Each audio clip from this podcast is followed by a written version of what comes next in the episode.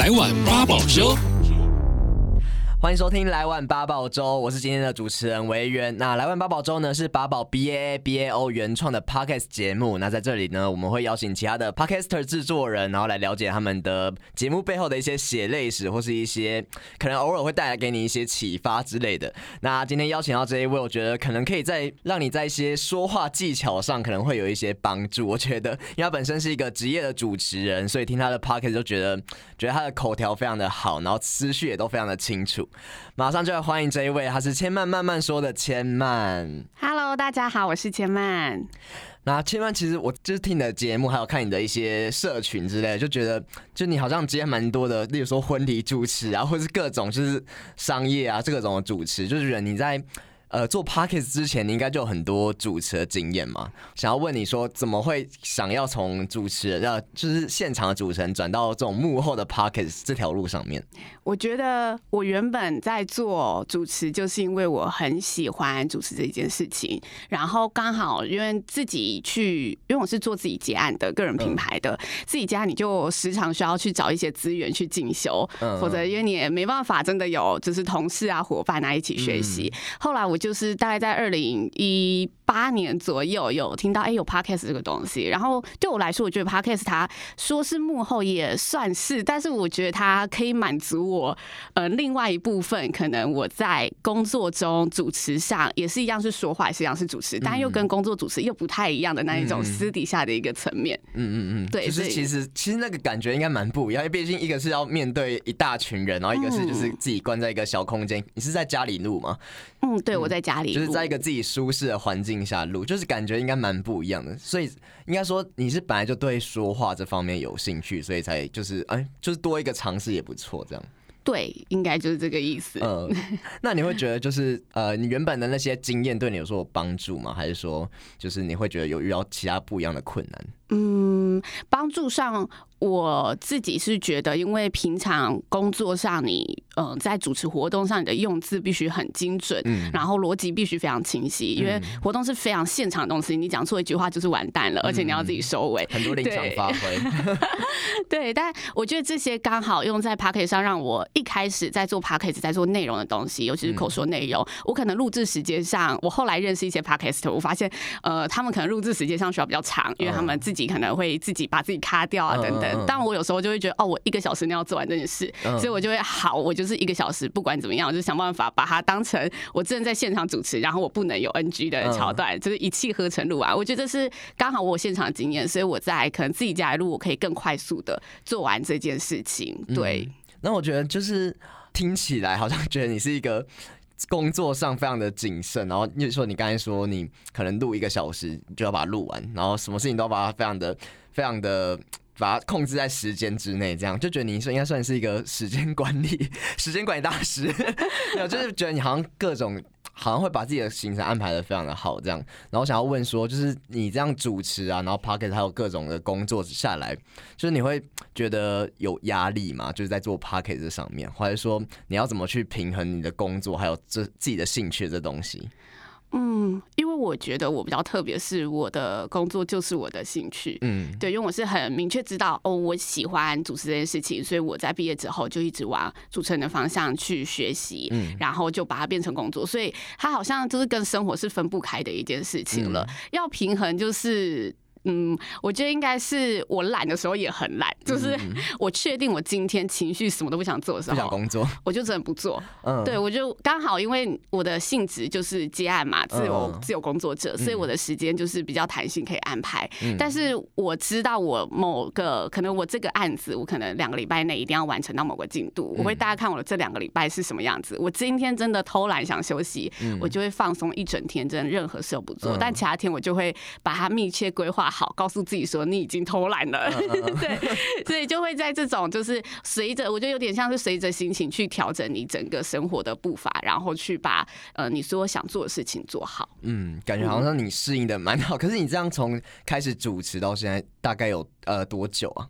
开始主持到哎。这样就 有透露年龄吗？方便说吗？没关系，应该是可以的，因为我节目也没有在避讳这件事情。呃、因为听起来好像就是你蛮有经验的，就是一毕业就开始做了，嗯、所以这样算下来，毕业是二十二岁嘛，七年八年左右的时间、嗯，那真的蛮久，快要十年了。嗯，对，嗯。但是你就是在中间，你一直很确定，就是你是要做主持方面，你没有中间觉得说，哦，会不会接案接的很累啊，或者很想休息的时候？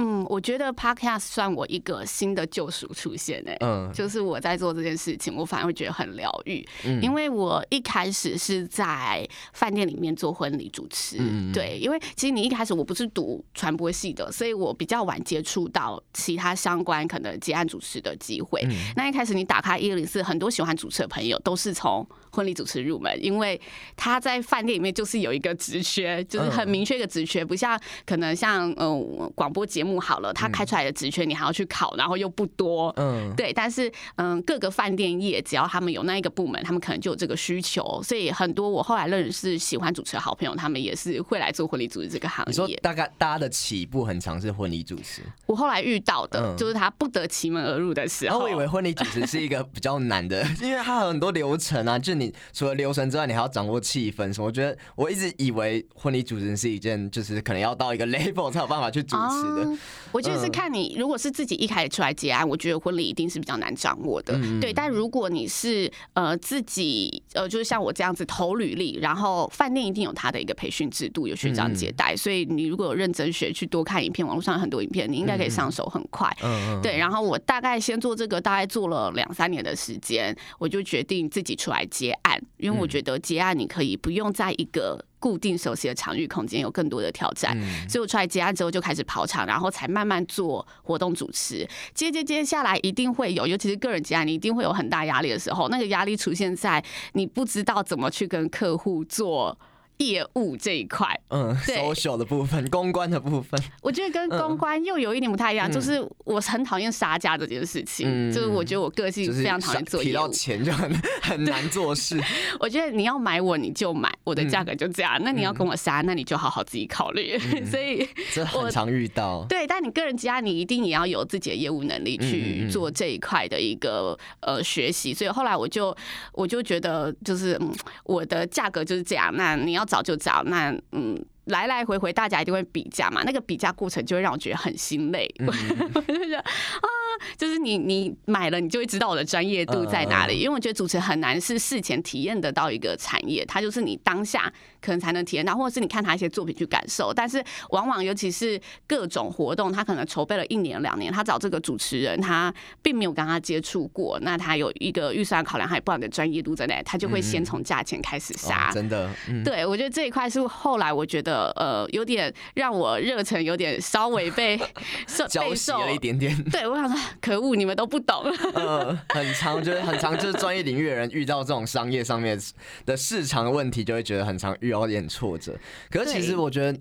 就是到到 Pocket 上面来，你好像就变得比较轻松吧。因为 Pocket 毕竟如果你没有太多业配的问题，或是太多就是需要跟厂商沟通的东西，就是 Pocket 其实算是你可以自己。自由自在做你自己想做的一个小空间的感觉吧。嗯、对，所以我觉得后来我说 Podcast 就是一个救赎，是后来我就发现，呃，这个有这一个平台之后，嗯、我就决定好，那我就来做做看，然后我可以一样是做我喜欢的主持，做喜欢的说话，但我分享内容可以不受任何厂商、任何场合、任何工作上的局限，我想说什么就说什么。嗯，嗯，所以我觉得 Podcast 上的压力其实对我而言，就是有时候想内容想的很痛苦，但是你分享出去。你就会觉得自己真的在传递一件你相信的信念，你的思想。我觉得这是对我来说很疗愈、很棒的一件事情。嗯，嗯，所以刚才说到想内容这件事情，但我想问一下，因为你其实还算是有一个主题性，就是你大部分会聊一些可能时事议题啊，或是一些可能会推荐一些好书之类的。就是这些你当初是怎么去决定，还是说这本来就是你自己很有兴趣想要跟大家聊的部分？我做 Podcast 啊是非常没有商业目的性的。嗯 第一个，因为现在其实很多加入 Podcast 的朋友，他可能有很多报告可以参考了，产业的分析等等。但因为我那一年加入，我是完全找不到任何。中文的资料，然后我英文就是需要很大量的翻译，嗯、就是自动翻译的那种，不能自己翻译。对，所以我那个时候做，我就决定，就是我做这件事情，就像我前面说的，它是一个，我觉得我。工作私底下以我很喜欢一件事情去培养的一个东西，所以我在做这件事情的时候，我一开始是没有任何框架的，我没有说听众喜欢听什么样子啊，然后我想讲什么样子可以让听众适合，我完全没有这些框架，我就是在想我要做一个节目来分享我觉得有能量的事情，对，然后一开始我其实固定一个礼拜就是一次更新，现在越来越多了，现在是一周三更，对，但是我是。呃，一个礼拜二，呃，就两集，再慢慢增加成三集。但你增加，我喜欢的事情是有一个 routine 的感觉，对，就我可能自己做事情的方式，我喜欢有条理的方式，所以我就想，好，那我这三集我要有一个节目单元的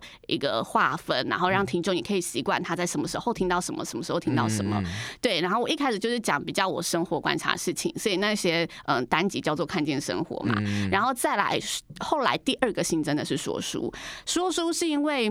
我其实也是近几年才开始看书的。哦，我以为是你本来就很喜欢看书，所以想要推荐很多好书给大家。嗯，我好像出发的立场不到，不到就是呃，很想要去推荐。我出发立场是，我觉得有议题的。嗯。也不是议题，可能比较偏实事。我出发立场是，我们在出社会后，你真的要让自己心里找到一个，有时候是说安静，还是找到一个知识学习的来源。我觉得书本是后来我在里面我可以得到宁静的一个地方。嗯对，尤其我在主持之前，我通常啊遇到很大型活动，我前一天是会压力大到整夜睡不着。现在还会吗？会，你遇到一些很大型的活动，你知道那一场活动是后面有多少的团队付出那其实，你自己压力就会很大。对，所以我在做这件事情的时候，我发现就是我要怎么去缓解那压力。后来我发现，呃，我稍微翻开书去找一本可能那个文字我很喜欢的书，它真的可以让我有。呃，提升或者是有让我有一些能量注入的感觉，嗯、所以我就觉得，嗯，说书真的是一个很很可以分享给大家的一件事情，因为我在这件事情上有一得到一些我觉得很有收获的地方，所以我是以这个角度去做说书单元的。有一些书我看不下去的，我其实也都没有分享，因为所以我说的书啊，它很没有一个。固定的领域类型，对，我就是说，我真的在可能我呃个人工作上，这个是工作技能的书，我也会分享；或者是我觉得我在心灵上，我觉得是我心灵富足的书，我也会分享。就是不同的类型，我就是以我自己看过，觉得我有得到收获的去做分享。那再后来新增到时事的单元，时事是因为。时事是永远可以我们生活上接触到的东西，然后只是差别在于你有没有真的去关注这件事情。对，所以我觉得呃，每个人都应该要更关注这些议题。嗯，这是我在近几年也是一样新的一个领悟，因为我发现主持你需要跟着。我的工作，我需要跟着时代走，对，跟着时代的脉络去走，不然我会很长。我现在的用词可能已经上个时代了，对，现在很需要跟上大家的脚步。对，我今年呢，六月去主持一个毕业晚会，高中生的，哇哦，我还一直在听饶舌音乐，我想说硬要就是融入一下，不是因为他们请来很多嘉宾都是饶舌挂的，对，然后他们的用语你就会发现，哦，我都觉得自己才毕业七八年，这么高。终身，我现在会有，我就很明显可以感受到那落差，对，所以我觉得时事是让我去发掘文化的一个层面，然后是任何任何关注的议题我都想去。其实我这三个，我会后来延伸出这三个，是我一开始节目，后来我再定调自己的节目核心，我自己我想要传递的是一种知性的生活风格。然后这时候我就来问问你啦，你觉得知性是什么样子的？被反问，因为我一开始我浮现的词是知性，但是我一直没有一个很好的解释去解读什么。其实我听下来也会觉得你的节目本来就是偏知性，呃，可能知性又带点正能量的感觉，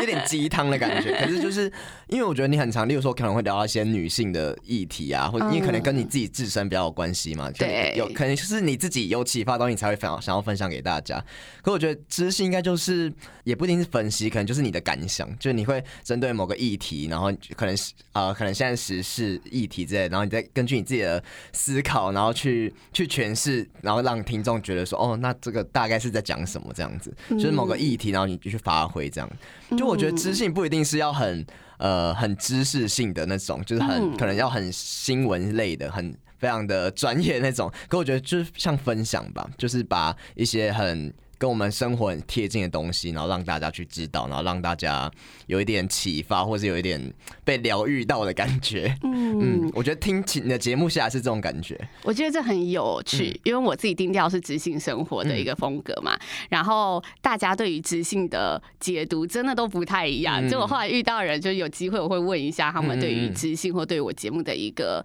感受到的想法是什么。那我自己在定义知性这件事情，我觉得我的出发点是。是我本身在做主持之前，我是一个很理性的人，嗯，对。但后来，因为我一开始接触的是婚礼，然后婚礼是一个很情感层面的东西，嗯，我就越做接触的人越多，我发现我越来越就是泪腺越来越发达，然后 越来越感性。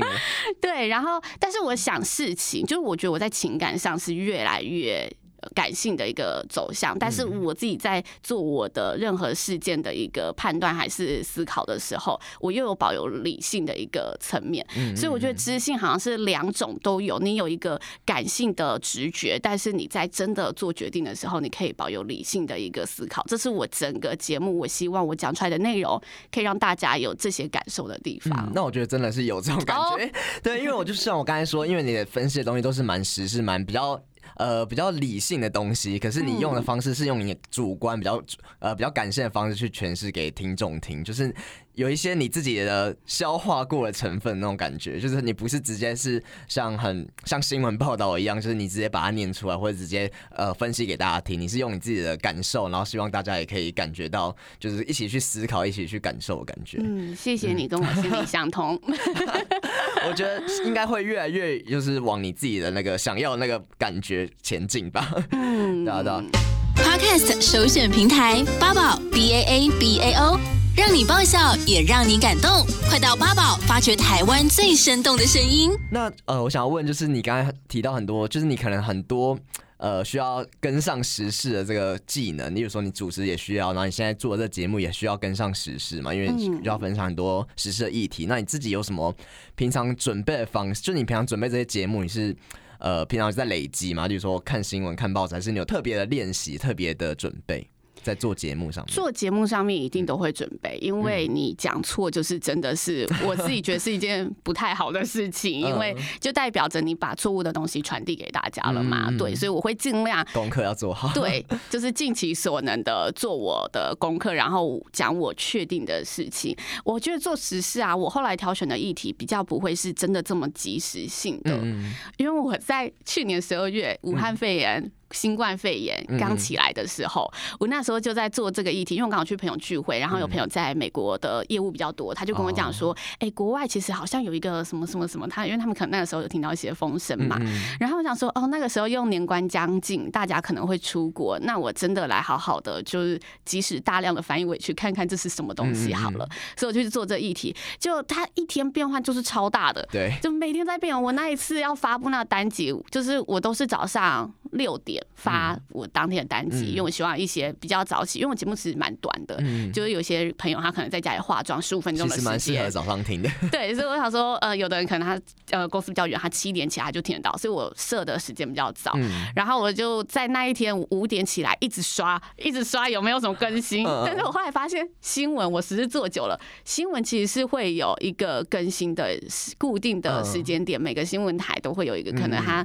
下午五点会发布很多新闻稿，几点会发布，它不会真的这么及时，但是还是会有一些真的很及时的网络讯息。对，所以我那一天就觉得感受到那个压力之后，我觉得嗯，这应该不是我长久能做的一件事情，因为我不能每天守在那里嘛。因为也不是直播节目，你是要去是是要上传的。对，我就后来想一想，我就调整了我的时事方向，我就是做比较真的是议题类，可能所谓比较专题类的东西，它可能留着，即使后来它会有演变，但是它这些东西。这些走过的历史是不变的，嗯、我后来就朝这个方向做。嗯嗯嗯，嗯，但主要就还是从新闻上面去找这样子。新闻，然后嗯，因为我本身就是喜欢的。节目类型都是比较深度报道的类型，哦、对，专题类的，对，深度报道的类型，我觉得可以看到很多它延伸出来的议题。它可能今天是报道就是女权好了，但女权下面就会有很多女性的健康啊，还是女性的经济啊，各各种的，我就可能再从里面去找一个我真的觉得喜欢，然后再从那议题去想办法把它扩展放大，跟大家分析里面我的想法。嗯嗯，那你像这样，你现在还是会，例如说写稿子，还是用什么方式？就是你。呃，在做节目的时候，你是用看稿的方式讲吗？还是说，就你会先把它顺过一次？我会顺过，而且我的稿应该算是蛮详细的，算是偏逐字稿这样子，类似了，几乎快到。但我不会照上面一字一字念，但是我的稿的内容都可以发成文章了，因为我其实自己有在经营网站，然后我就会把这些内容再稍作删减，口语化的地方删掉，再把它变成文字稿。一一个稿可以很多用，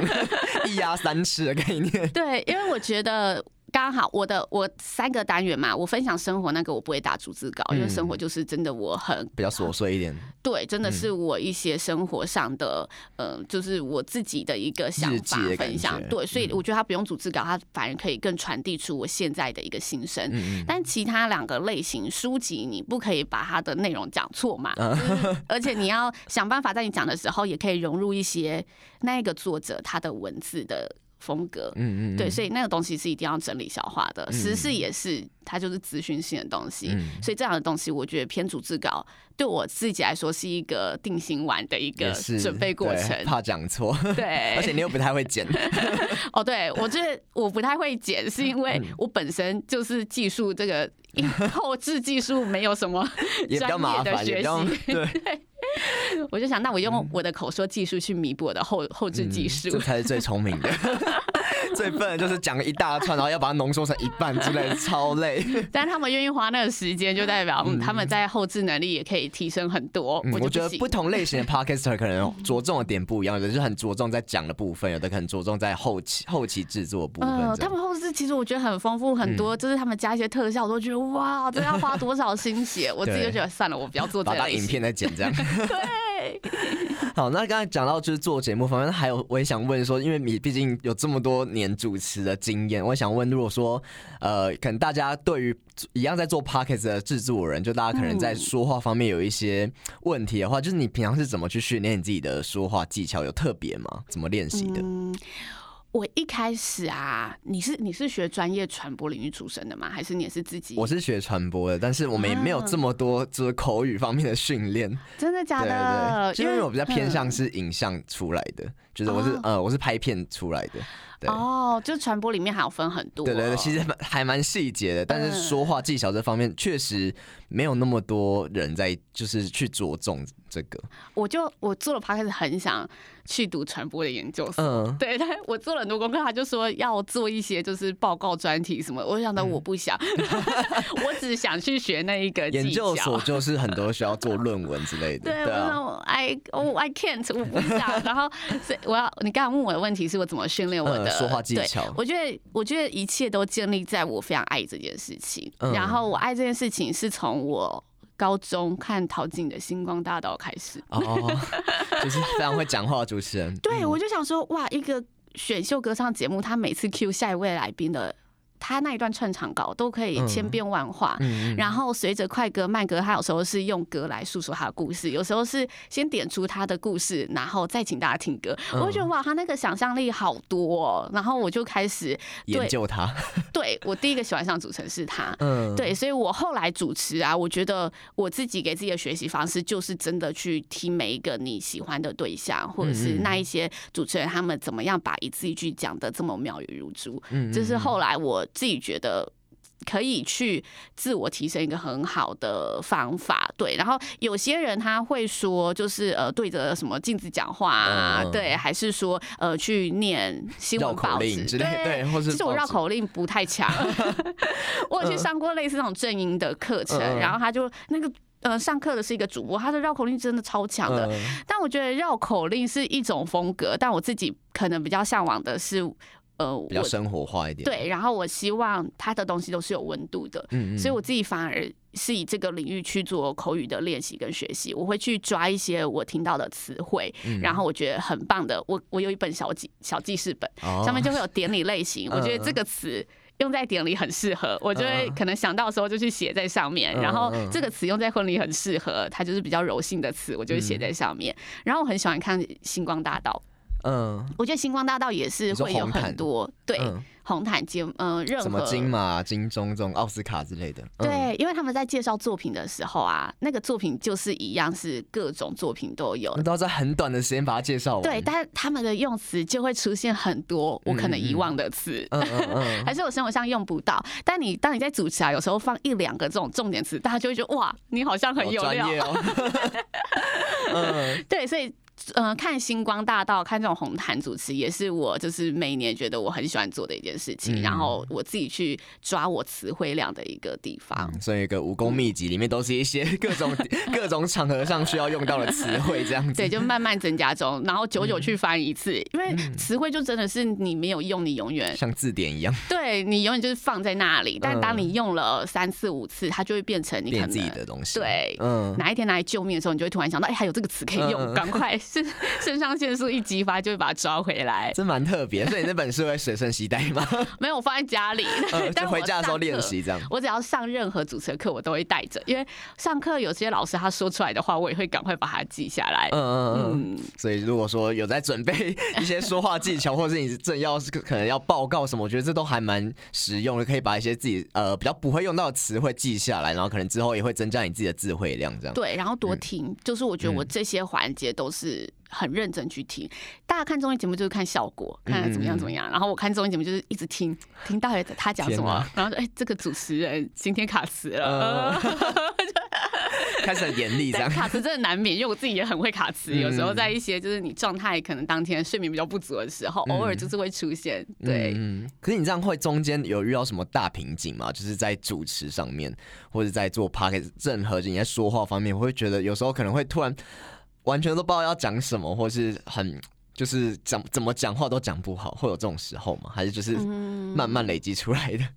我就是一个需要做十足准备才会上台的人，嗯，所以这一点我比较不会让自己真的在舞台上脑袋完全一片空白。嗯，我越紧张，我就会花越多力气去准备他的那种。嗯，对，但我有去参加过一个比赛，就那个比赛真的是让我。嗯，非常非常紧张的一个比赛，就我第一次感受到我的手抖不止，因为通常我是很紧张，你在台下等待那一刻很紧张，那你一上台，我可能开口只要一句话，我就可以定下来的人。哦，对我是那个类型，但我前面的紧张是无敌紧张，就你最好不要靠近我，就是我要上来之前我会说你们离我远一点，就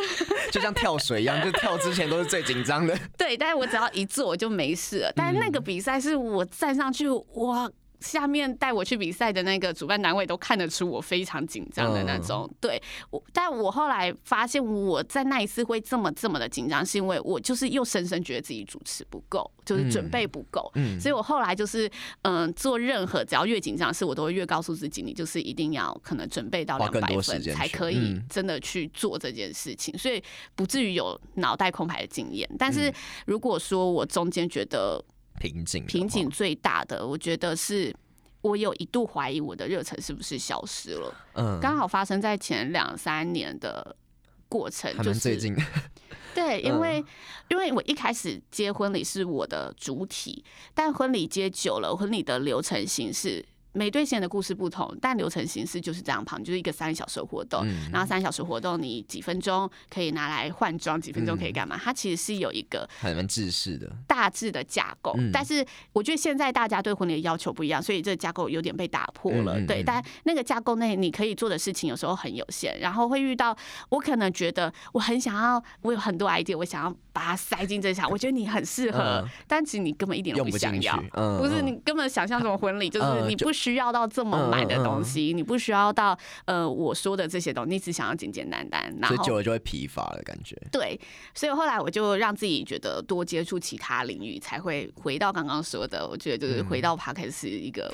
又让重拾热情，有有这种能量注入的感觉，嗯、没错。就是有时候真的需要转移一下注意力，或是做一些其他的事情，才会找到原本初衷是什么。这样对，就是调整一下比例。就是我后来婚礼加的比例就比较少一点，嗯、然后把其他可能我觉得我还想要去开发的领域加多一点。嗯，真的是不要让工作折磨掉你自己的兴趣，嗯、很容易就是工作一直燃烧，然后你的热情都没了。对，对，就是有一个 pocket 算是一个你的希望的感觉。嗯，八宝 B A A B A O 网络广播随心播放，跟随你的步调，推荐专属 Podcast 节目，开始享受声音新世界。你做到现在，你有觉得？因为我们每一每一次做这个节目，都会想要推荐听众一集，就是你自己的节目，其中你比较印象深刻，给一些可能还没有从来没有听过你节目的听众。如果说你要推荐的话，你想要推荐哪一集？就是我当初收到这一题的时候啊，嗯、我就很认真想，我好像每集都很喜欢，每一集都推荐。我想不行，我一定要想出一集。后来我想一想，我觉得我讲一集，就是我真的去看，就是。哪一集是听众私讯回复量最多的？嗯、我觉得、嗯、对那一集可能对听众而言真的是最多共鸣点的一集，嗯、对最多触发的一集。然后那一集呢？是第一百三十六集，对，好精确，根本已经想好了。对，因为我有把那一集截下，我怕我忘记，因为我现在做到一百，我今天还在录一百七十四集，就我会忘记，我一定要记下来。一三六号，对，然后那一集的节目是在讲一个就是我朋友的故事，因为我那个朋友是业务主管，然后他在思考他呃底下他的那一些成员要怎么部署，然后以及这些成员他们可能的一些各自的优点、光芒等等的，然后他在想。他到底适不适合这件事情？就一点比较职场，然后又比较自我优缺的一个内心的部分。对，然后那集的节目名称叫做《一心追求向往的样子，而忽略了自己隐隐展露的微光》。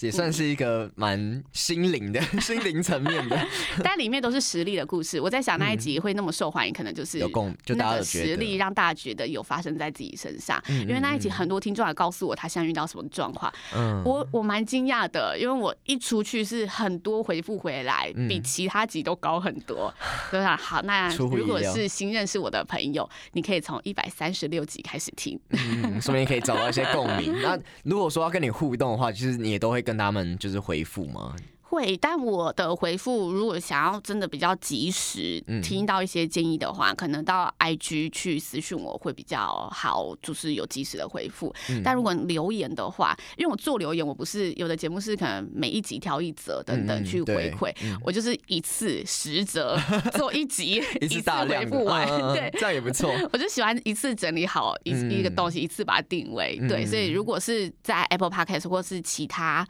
嗯，平台上留言的可能就是要等某一集的时候才会出现这样子。嗯嗯嗯。好，那最后你也可以就是跟听众说一下，要如果真的要听的节目，或者说你有什么社群平台的话，要怎么样可以找到你？嗯，节目就叫千慢慢慢说嘛，嗯、然后千是个千个十百千万的千，嗯、慢是女字旁在曼谷的曼。嗯、会讲台语吗？万吗？千 千万哎，千万千万的意思，对哦，都是千千万万，唐维基外千万，很好记，很好记。对，千万慢慢说，然后呃，IG 其实打六千万就可以找到，六千万就是拉千万，六千万。你很多这种 slogan 呢，根本综艺咖。曾经有想过要走这一挂，但发现自己可能这部分呃天分没有其他有天分的有这种谐音梗，现在蛮流行的。对，就是是 IG 就搜寻到，FB 其实打本名也都搜寻到，就是粉专也有嘛，都有。对，嗯。好，那就是如果 Podcast 的话，就是我们下面也会有连接，就是你可以点进去听。那如果说你还不知道，就是不知道千曼的他的节目类型是怎么样，你就可以听一百三十六集嘛。你记忆力好好哦，你刚刚记起来，马上记起来。一三六下面也会有连接，就是你们可以点进去看一下，这样。好，那如果想要听到更多千曼慢慢说的话，当然可以到我们的八宝 B A A B A O 这个平台来订阅一下。然后八宝它其实是一个非常的开放，也非常亲切的一个平台。然后还有很多的推荐方式。如果说你不知道自己喜欢什么的话，其实上面有很多的呃类别，你可以根据你自己喜欢的类别，然后去找到你喜欢的节目。好，那今天也非常谢谢我们的千曼，谢谢。那我们就下次见喽。八宝 B A A B A O，免费提供制作人各式服务。现在就成为八宝制作人，打造个人品牌。